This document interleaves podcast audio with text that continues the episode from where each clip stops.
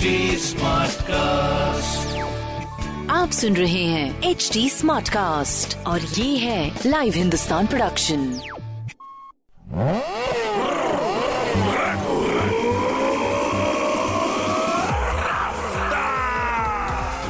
हाय, मैं हूँ आपके साथ मेरा रघुरफ्तार आप सुन रहे हैं लखनऊ स्मार्ट न्यूज़। इस हफ़्ते में ही आपको आपके शहर की खबरें दे रहा हूँ। सबसे पहली खबर आपके लिए। लखनऊ शहर में प्रचंड गर्मी में बिजली आपूर्ति पटरी पर रखना पावर कॉरपोरेशन के लिए बड़ी चुनौती बनता जा रहा है और अधिकारियों, कर्मचारियों के पसीने छूट रहे हैं। ऐसे में प्रदेश में बिजली की मांग पच्चीस हज़ार मेगावाट के आसपास बनी हुई है। एनर्जी एक्सचेंज से एक मेगावाट से ज़्यादा बिजली खरीदने और केंद्र से करीब 2000 मेगावाट अतिरिक्त बिजली मिलने के बावजूद किल्लत बरकरार है। तेईस हज़ार चौबीस हज़ार मेगावाट तक ही पहुँच पा रही है।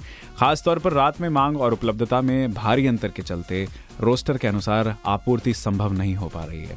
जानकारों का कहना है कि बिजली कंपनियों के अधिकारियों को पता है कि हर साल गर्मी में एसी का लोड बढ़ता है, लेकिन पहले से इसका आकलन कराकर इंतज़ाम ना किए जाने से एन वक्त पर समस्या खड़ी हो जाती है। इतना ही नहीं, साल दर साल उपभोक्ताओं की संख्या और लोड भी बढ़ता है, लेकिन उनके अनुपात में सिस्टम की क्षमता में इजाफा नहीं हो पाता है। प्रदेश में इस साल उपभोक्ताओं की कुल संख्या तीन दशमलव दो छह करोड़ पहुँचने की संभावना है। इसमें दो दशमलव नौ एक करोड़ घरेलू उपभोक्ता हैं। दूसरी खबर, केंद्र व राज्य सरकार की ओर से कोरोना काल के दौरान शुरू हुए राशन वितरण में प्रदेश ने अप्रैल 2020 से मार्च 2022 तक कुल 200 लाख मैट्रिक टन खाद्यान्न वितरित कर रिकॉर्ड कायम किया है। प्रदेश सरकार ने अस्सी हज़ार कोटेदारों के माध्यम से राशन वितरण हर गरीब व बेसहारा लोगों तक राशन पहुँचाने का काम किया है। फ्री राशन योजना के तहत 35 किलो राशन और इसके साथ दाल, चीनी, खाद्य तेल, नमक जैसी खाद्य वस्तुओं को लाभार्थी परिवारों को दिया जा रहा है। प्रधानमंत्री गरीब कल्याण अन्न योजना के तहत फ़िलहाल पाँचवें चरण में राशन वितरण किया जा रहा है। प्रदेश में समस्त अंत्योदय कार्डो तथा पात्र गृहस्थी के उन कार्ड धारकों को जो मनरेगा, श्रम विभाग एवं नगर निकाय में पंजीकृत मजदूर थे। उनको राज्य सरकार द्वारा अप्रैल से जून 2020 के बीच एक करोड़ के 8 लाख मीट्रिक टन खाद्यान्न का निशुल्क वितरण कराया गया। वहीं आत्मनिर्भर भारत योजना अंतर्गत प्रवासी, अवरुद्ध प्रवासी मजदूरों को कुल 12000 मीट्रिक टन खाद्यान्न एवं 1100 मीट्रिक टन चना का निःशुल्क वितरण किया गया। इसी साथ में तीसरी खबर आपके लिए लखनऊ विधानसभा के 23 मई से शुरू होने जा रहे हैं। बजट सत्र से ई विधान लागू करने की तैयारी पूरी कर ली गई है। विधानसभा सचिवालय ने सदन में पेपरलेस कार्यवाही संपादित कराने की व्यवस्था की है।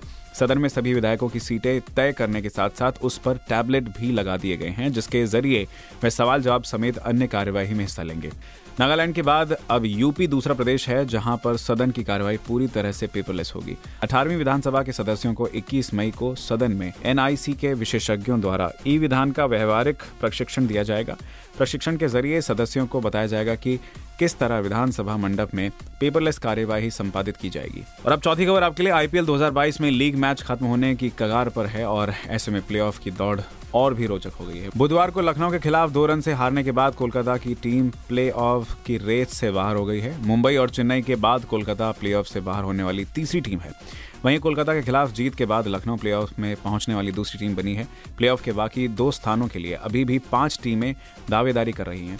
इनमें दिल्ली और राजस्थान का दावा सबसे मज़बूत है। हालाँकि लखनऊ दूसरे स्थान पर रहकर पहला क्वालिफायर खेलेगी या तीसरे स्थान पर रहकर एलिमिनेटर मैच खेलेगी, यह अभी तय नहीं है। लखनऊ की किस्मत राजस्थान के हाथों में है। अगर राजस्थान की टीम अपना आखिरी मैच जीत जाती है तो बेहतर रन रेट के आधार पर दूसरे स्थान पर पहुँच जाएगी। स्थिति में लखनऊ को तीसरे स्थान पर रहकर एलिमिनेटर मैच खेलना होगा। वहीं राजस्थान के आखिरी मैच हारने पर लखनऊ दूसरे स्थान पर रहकर पहला क्वालिफायर मैच खेलेगी। और अब पांचवी खबर आपके लिए। चारबाग में हाईकोर्ट के निर्देश के बावजूद ट्रैफ़िक व्यवस्था में अपेक्षित सुधार नहीं दिख रहा है। गुरुवार को पुलिस ने यहाँ सख्ती शुरू कर दी। सबसे अधिक जाम के लिए जिम्मेदार ऑटो, टेंपो और ई रिक्शा चालकों की मनमानी। जो चल रही है वो अब वहाँ पर नहीं होगा। ऐसे में ट्रैफ़िक पुलिस ने नियम तोड़ने वाले चालकों का चालान काटा है। साथ ही दोबारा गलती न करने की हिदायत दी। एक दिन पहले ही पुलिस कमिश्नर डी के ठाकुर और डीएम अभिषेक प्रकाश ने चार बाग का निरीक्षण किया था। इस दौरान निर्देश दिया था कि जो बात ना माने उस पर सख्ती से कार्रवाई की जाए। तो ये थी कुछ ज़रूरी खबरें जो की मैंने प्राप्त की। हिंदुस्तान अखबार से आप भी पढ़िए। क्षेत्र का नंबर और अखबार हिंदुस्तान, कोई सवाल हो तो ज़रूर पूछेगा हमारे हैंडल हैं फेसबुक ट्विटर इंस्टाग्राम पर at the rate H T और ऐसे ही पॉडकास्ट सुनने के लिए log on to W W W dot H T smartcast dot com आप सुन रहे हैं एच टी स्मार्ट कास्ट और ये था live Hindustan production smart Smartcast.